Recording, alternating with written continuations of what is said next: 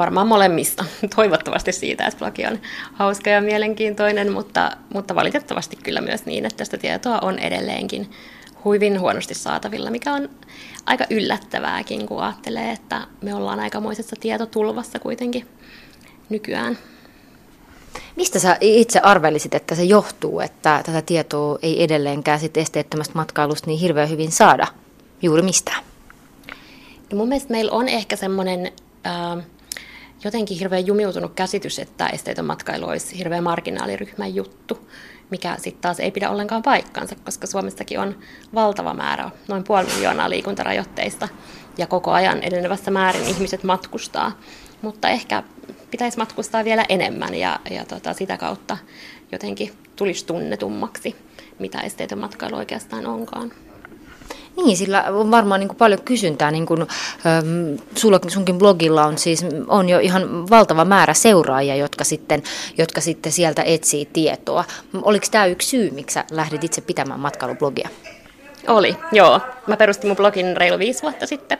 Ja silloin itse matkustelin aika paljon, en vielä siinä kohtaa niin paljon kuin nyt, mutta, mutta sitten mä ajattelin, että, että no ainakin silloin kun mä itse matkustan, niin mä voin, voin tarjota sen tiedon. En mä edes oikein vielä tiennyt, mikä blogi oikeastaan edes on, mutta ajattelin, että se on joku tämmöinen mihin mä voin kertoa niistä harvoista kokemuksista niin kun matkustan. Ja siitä sitten se lähti ruokkimaan matkustamisintoa ja halusi tuottaa aina vaan enemmän juttuja.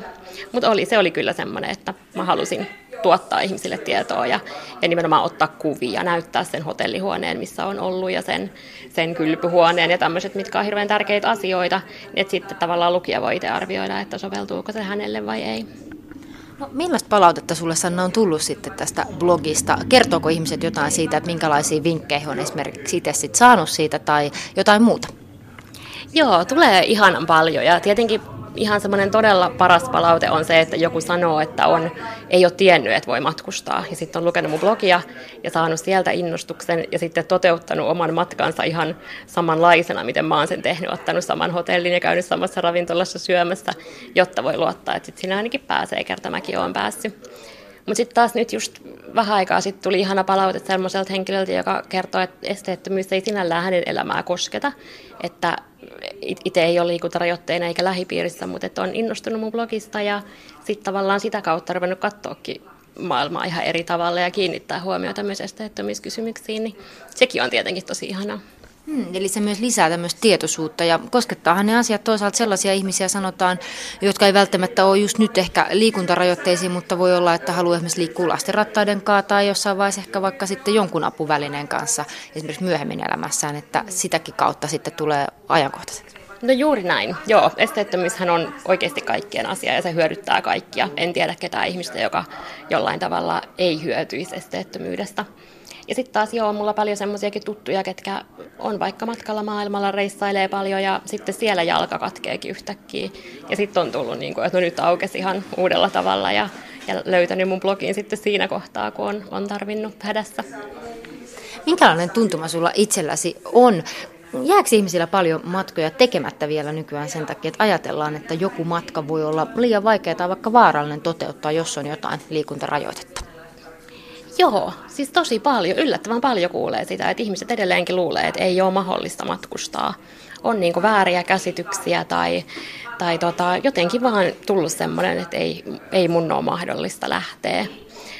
Ja tota, on sitä siis ihan liikaa. Mä uskon, että meillä on tosi suuri matkustajapotentiaali, joka on vielä hyödyntämättä. No, sä oot koonnut tietoa sun matkoista sun blogiin, mutta miten sä itse etit tietoa sitten esteettömyydestä erilaisissa matkakohteissa? No silloin, jos mä omatoimisesti lähden, lähden suunnittelemaan, niin tota, googlaan tosi paljon, lähinnä englannin kielellä. Maailmalta löytyy paljon, paljon tota, paremmin tietoa kuin mitä suomen kielellä löytyy. Että se vaatii aikaa ja erilaisia hakusanoja ja, ja tota, semmoista tiedon soveltamista aika paljon. Hmm, eli siinä on aika kova homma, niin kuin varmaan jokainen, joka itse omatoimimatkoja on joskus järkännyt, niin tietää, että siinä on aina oma hommansa, mutta sitten tässä tietysti vielä täytyy huomioida jotain erityispiirteitä. Mitä erityisesti täytyy ottaa huomioon? Ähm, No riippuu tietenkin hirveän paljon, silloin kun me puhutaan esteettömästä matkailusta, niin mehän toki puhutaan hyvin niin kuin laajasta, laajasta aiheesta ja ihmisillä on tosi monenlaisia tarpeita. Ja siinä suunnittelussa mä käyn itse paljon puhumassa eri tavoin liikuntarajoitteisille henkilöille ja, ja siinä aina jotenkin se ensimmäinen vinkki, minkä annan, on se, että, että semmoinen niin itsetuntemus pitää olla hirveän hyvä, että, että miettii tarkkaan siinä kohtaa tietenkin ihan se, mikä kaikilla on, että mitä juuri tältä lomalta haluan, mutta myös sitten ne, että mitkä, on sen, mikä, mitkä itsen kohdalla on ne tärkeimmät esteettömyysvaatimukset. Ja useimmitenhan se nyt ihan tietenkin lähtee siitä, vaikka pyörätuolin käyttäjän kohdalla, että onko invatakseja saatavilla siellä kohteessa, että pääsee sieltä lentokentältä ylipäänsä eteenpäin, tai onko esteetöntä joukkoliikennettä. Sitten se hotellihuone, että onko esimerkiksi invahuone käsite vaihtelee paljon eri maissa, että on paljon maita, missä voi olla vaikka kylpyamme siellä invahuoneessa, mikä on hirveän hankala. Ja näin, että että jotenkin ne semmoista ihan perusasiat. Ja sitten tietenkin se, että pääseekö hotellista eteenpäin, että vai onko, onko hotellissa jumissa. Että kyllä se lähtee semmoisista tosi niin kuin perusjutuista. Ja eri maissa varmaan just aika eri tavoin pysty, on otettu huomioon tai on mietitty näitä juttuja, että näin ihan voisi varmaan ajatella, että sellaiset maat, missä on muutenkin hyvä infra, niin todennäköisesti toimii sitten paremmin kuin vaikka joku ihan sellainen, missä vielä infra on aika rakentumatonta. Joo, kyllä se näin on. Ja sitten semmoiset niin turistikohteet, esimerkiksi Espanjassa on paljon, paljon semmoisia paikkoja, että he on, he on lähtenyt edistämään sitä esteetöntä matkailua ihan jo sen takia, että he saisivat sinne turisteja, jotka myös liikkuu eri tavoin. No nyt sä oot lähdössä maailman ympäri matkalle ja se on ollut sun pitkäaikainen haave. Miten nämä kohteet on nyt sitten maailman ympäri matkalle valikoitunut? Joo, se, on tota, se onkin ollut aikamoinen suunnittelu. No mä lähdin siitä, että, tai oikeastaan ihan koko idea syntyi siitä, että mä löysin risteilyreitin, joka menee tuolta Yhdysvaltojen Seatlesta Tyynemeren poikki Australian Sydneyin ja ja jotenkin siitä mä innostuin, että, että tavallaan sillä tavoin pystyisi vähän vähentämään lentomatkustamista, joka on tietenkin aina, se on mahdollista liikuntarajoitteiselle, mutta aina tietenkin rasittavaa, niin kuin monille muillekin. Niin siitä mä tavallaan lähdin ja että sitten se risteily tarjoaa mahdollisuuden mennä semmoisiin paikkoihin, mihin ehkä muuten tulisi mentyä. Vanuatu, Uusi-Kaledonia, Fiji, tämmöiset, mitkä ei ehkä ole esteettömän matkailun huippukohtia. Ja tota, sitten mä lähdin sen ympärille rakentaa, eli mä menen nyt ensin Islantiin ja sieltä sitten jatkan sinne Seatleen ja sitten on tämä pitkä osuus, tämä risteily, joka pysähtyy näissä edellä mainituissa paikoissa ja lisäksi Havajilla. Ja sitten olen Australiassa ja, ja tota, sen esteettömyydeltä odotan, odotan paljon. Olen kuullut, että Sydney on ihan edistyksellinen kaupunki. En ole siellä vielä käynyt, mutta nyt kun on tietoa etsinyt, niin sen on kyllä huomannutkin, että sitä tietoa on saatavilla. Sieltä jatkan sitten Haimaahan ja sieltä sitten kotiin. Eli aika monta paikkaa re- tulossa tuon reissun varrelle. Ilmeisesti tuo risteily on siitä kätevä, että jos mietitään vaikka tavaroiden roudaamista, niin niitä ei tarvitse kuljettaa paikasta toiseen. Joo, näin se on. Tuo risteily on tota, lisääntynyt. Ylipäänsä risteilymatkustaminen on, on nykyään suomalaistenkin suosiossa enenevässä määrin, mutta myös liikuntarajoitteisille, koska ne laivat on, on tota, hyvin esteettömiä ja pitkälle mietittyjä. Ja, ja tosiaan just tämä, että sitten näkee kerralla monta kohdetta ilman, että tarvitsee tavaroita siirrellä eestaas tästä maailman ympärimatkasta, niin onko sulla joku paikka, jota erityisesti, ihan erityisesti odotat? Onko se just se Australia tai joku muu, muu joka herättää erityistä mielenkiintoa? No on se ehkä joo. Se, Sydney on kyllä yksi, yksi semmoinen, mutta sitten Havaji on kyllä myös toinen, mitä esteettömyydeltä odotan. Mutta mut sitten taas toisaalta Islanti. Löysin sieltä vuokra-auton, johon pääsee pyörätuolilla, mikä on aika harvinaista löytää semmoinen Euroopassa, niin sitä odotan kanssa, että päästään vähän roadtripille siellä. Sulla on tietysti muitakin matkailukokemuksia jo aika paljon alla, ainakin mitä blogia katsoo, niin olet kiertänyt Euroopassakin monessa paikassa ja mm, sitä kautta se tullut kokemustakin. Oletko kuitenkin varautunut jonkinlaisiin yllätyksiin myös? Niitä taitaa aina ajoittain osua sitten kuitenkin matkaajan kohdalle. No on yrittänyt varautua. Tietenkin ihan nämä perus, että on matkavakuutukset kunnossa ja, ja tällaiset ja matkustusilmoitukset tehty, mutta sitten apuvälineiden kanssa kun matkustaa, niin on pitänyt aika paljon nyt panostaa myös siihen, että ne apuvälineet on kunnossa lähtökohtaisesti. Ja voi tulla yllätyksiä. Eniten pelottaa, että vaikka sähköpyörätuoli hajoaisi niin pahasti, että sitä ei saisi sais korjattua. Mutta että olen tehnyt paljon ennakkoselvittelyä, että mitä työkaluja voin ottaa mukaan, että saa semmoiset pienemmät hommat hoidettua ja mistä sitten ehkä löytyy huoltoa sieltä, sieltä kohteista. Oikeastaan se, että sähköpyörätuoli on matkatavaraa siinä, missä matkalaukutkin ja, jos on joskus sattunut näkemään, miten matkalaukkuja siellä ruumaan pakataan ja muuta, niin kyllähän siihen aina semmoinen pieni tota, rikkoontumisvaara liittyy. Se on ehkäistävissä ja aina kannustankin ihmisiä, että kun on, on tota, matkalle lähdössä, niin pakkaa sen tuolin huolellisesti ja, ja niin kuin tekee itse tavallaan kaiken sen voitavan. Mutta toki on aina sitten, kyllä niitä välillä sieltä hihnolta putoilee ja muuta. Että, ja sitten kun se on niin tärkeä, kun se on mun jalat, että ilman sitä mä en tee mitään, niin toki sen takia se riski on sillä tavalla pelottava.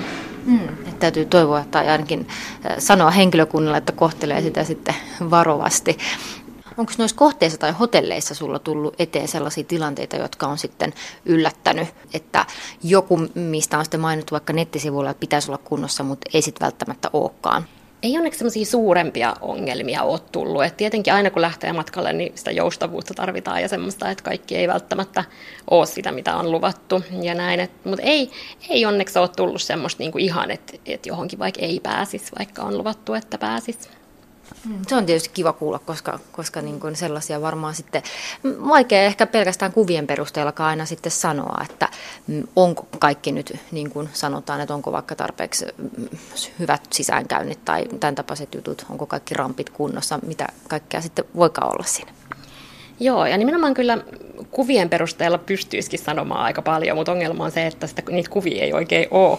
Että, että se on ehkä ennemminkin niin päin, että, että monesti niin kun, jos on jotain esteettömyystietoja saatavilla, niin se on vaan, että soveltuu tai ei sovellu, mikä on hirveän mustavalkoista. Että jotenkin just se, se kuva, mikä eletäänkin aika visuaalisessa maailmassa, niin myös jos niistä esteettömistä ratkaisuista olisi kuvia, niin silloin se olisi aika paljon helpompi niin kuin hahmottaa it, omien tarpeiden kannalta, että soveltuuko itselle vai ei. Mm, tuo on itse asiassa tosi mielenkiintoinen pointti, koska sehän on varmasti aika yksilöllinen asia myös, että minkälaisia niin kuin, ratkaisuja itse kukin sitten tarvii, että se ei ole suinkaan välttämättä sama standardi, mikä sitten sopii kaikille. Joo, just näin. Eli tota, se on tosi tosi yksilöllistä ja, ja tota, tarpeet on hirveän erilaisia. Et esimerkiksi niin kuin sähköpyörätuolin käyttäjän ja sitten taas vaikka heikosti, tai semmoisen ihmisen, kenellä on, niin kuin, ei jaksa kävellä vaikka pitkiä matkoja tai on heikko tasapaino, niin tarpeet on, on tosi erilaiset. No ähm, varmasti niin kuin paljon edistystä kuitenkin tapahtunut tälläkin saralla, että näihin asioihin osataan kiinnittää huomiota. Mitkä sinusta on semmoisia ehkä isoimpia asioita, mitkä on muuttunut sinä aikana, kun vaikka itse olet matkailu, olet itse myös matkailualan ammattilainen niin, ja seuraat läheltä, niin miten arvioisit, mitkä on niitä ehkä isoimpia edistysaskeleita, mitä on otettu? Ähm, no aika pieniä edistysaskeleita on otettu, mutta, mutta on kuitenkin, että, että tavallaan vielä kymmenen vuotta sitten oli hirveän vaikea löytää ylipäänsä mitään, tai että hotellin sivuilla ei ollut mitään tietoa, että soveltuuko pyörätuilla tai onko esimerkiksi invahuoneita. Ja nyt yhä enenevässä määrin kyllä alkaa olla, että vaikka vielä, vielä on tehtävää, mutta että on vaikka esimerkiksi matkatoimistot. Meillä on Suomessa yksi matkatoimisto, joka on täysin erikoistunut esteettömiin matkoihin. Ja tota, mutta sitten muillakin on alkanut tulla jonkinlaisia listauksia, että mitä kohteita suosittelevat ja näin, että pienin askelin, mutta kuitenkin parannusta on tapahtunut ja ihmiset ehkä enenevässä määrin tosiaan kyllä näiden myötä uskaltaa matkustaa. Osaako matkajärjestäjät kertoa hyvin, jos sä kysyt jotain asiaa, niin onko yleensä sellaista ammattitaitoa olemassa? Mm, tietysti sekin varmaan vaihtelee aika paljon firmakohtaisesti, mutta että e, noin keskimäärin, niin jos vaikka näitä asioita sitten jostain matkajärjestäjältä kyselee, niin selvittääkö he? Äh, musta tuntuu, että siellä kyllä on niin kuin jo halu selvittää riittää, mutta tota, ei ehkä niitä keinoja vielä ihan hirveästi. Että kyllä niin kuin asiantuntemusta matkatoimistoihin lukuun ottamatta toki tätä yhtä, millä itsellekin vähän teen töitä, joka on erikoistunut, niin, mutta muuten niin kyllä, kyllä sitä asiantuntemusta vielä voisi lisätä aika paljon. Että, että tota, ja jollain tavalla ehkä enemmän tuoda vielä esille sitä, että halutaan asiakkaiksi myös niitä erityistarpeisia matkustajia, että, että se ensimmäinen reaktio ei olisi semmoinen pelonsekainen huokaisu, että mitä tässä täytyy lähteäkään nyt tekemään. Eli sun matkaa voi sitten seurata myös tuolta sun blogista ja sieltä sitten varmaan saadaan lukea myös kokemuksia esimerkiksi Australiasta. Kyllä, ehdottomasti. Mulla on tässä matkassa ollut paitsi tietenkin itsekkäät perusteet, että haluan ottaa irtioton arjesta ja lähteä reissaamaan ja unelmia toteuttaa, mutta myös sitten taas se, että pystyisin ikään kuin ottaa ihmiset mukaan matkaan ja yritän tuottaa paljon erilaista materiaalia, videoja, valokuvaa ja live-lähetyksiä ja kaikkea, että kannattaa pistää palmuasemaan ja sitten toki kaikki mun somekanavat Sieltä voi sitten hakea inspiraatiota omille matkoille. Kiitos paljon haastattelusta Sanna Kalmari ja oikein hyvää matkaa. Kiitos paljon.